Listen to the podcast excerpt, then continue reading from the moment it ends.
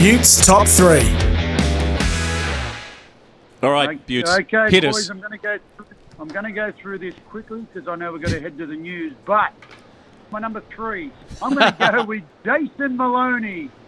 He took out the WBO bantamweight title in his third title fight last Sunday at Stockton Arena in California. The Melbourne-born boxer, who has a 26-win, two-loss record, took out the title against Filipino Vincent Astrolabio. Uh, so well done to Jason Moloney, WBO bantamweight champion Yeah. of the world. Yeah, you know what I think Buetts is doing?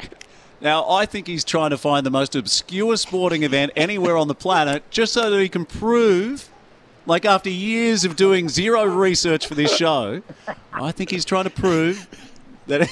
You agree? Oh, no, actually, it's funny because I was thinking Jason Moloney myself, so I got to, I got to say that. Yeah, I, I wasn't going, to, I wasn't going, to, I wasn't going to pronounce who he fought though. Yeah, I had Steve would be proud of me. Steve Yeah, would be yeah, I proud am. of me. That's- Who? What's number Yeah, two? Um, my number, my number two will go to Jason Day. Golfer won his first PGA Tour title in five years. It's been a long five years for him at the Byron Nelson tournament by shooting a 62 in the final round. Stevo, 23 hmm. under, one by one stroke. He had, a, he had success at this tournament previously, and in fact, it was where he won his maiden PGA event back in 2010. So well done to Jason Day.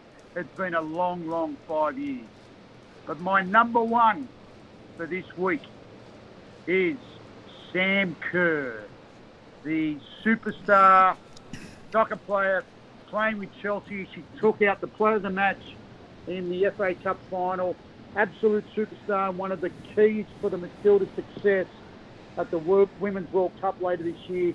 She's an out-and-out champion, and my goodness, she uh, again delivers on the big stage. Yeah, beautiful Buetts. Uh, love it all. And uh, let's not forget, we're going to have some of the world's biggest teams based on the Central Coast this year for the Women's World Cup. Yeah, certainly do. We've got uh, so Germany.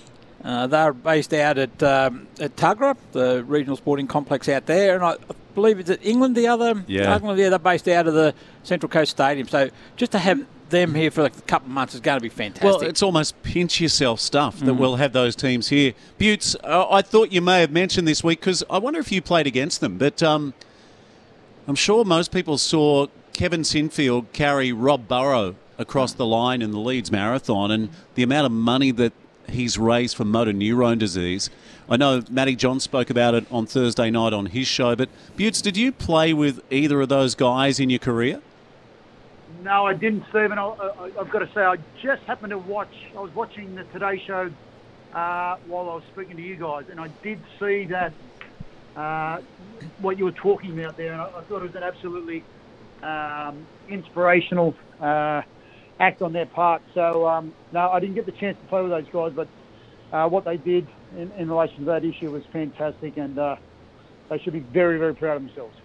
Yeah, good on you, Buetts. Great to have you back on the show, mate. Uh, are you back next week, right, or is the guru in the hot seat? I'm back again, boys. I'm back. Looking forward to it.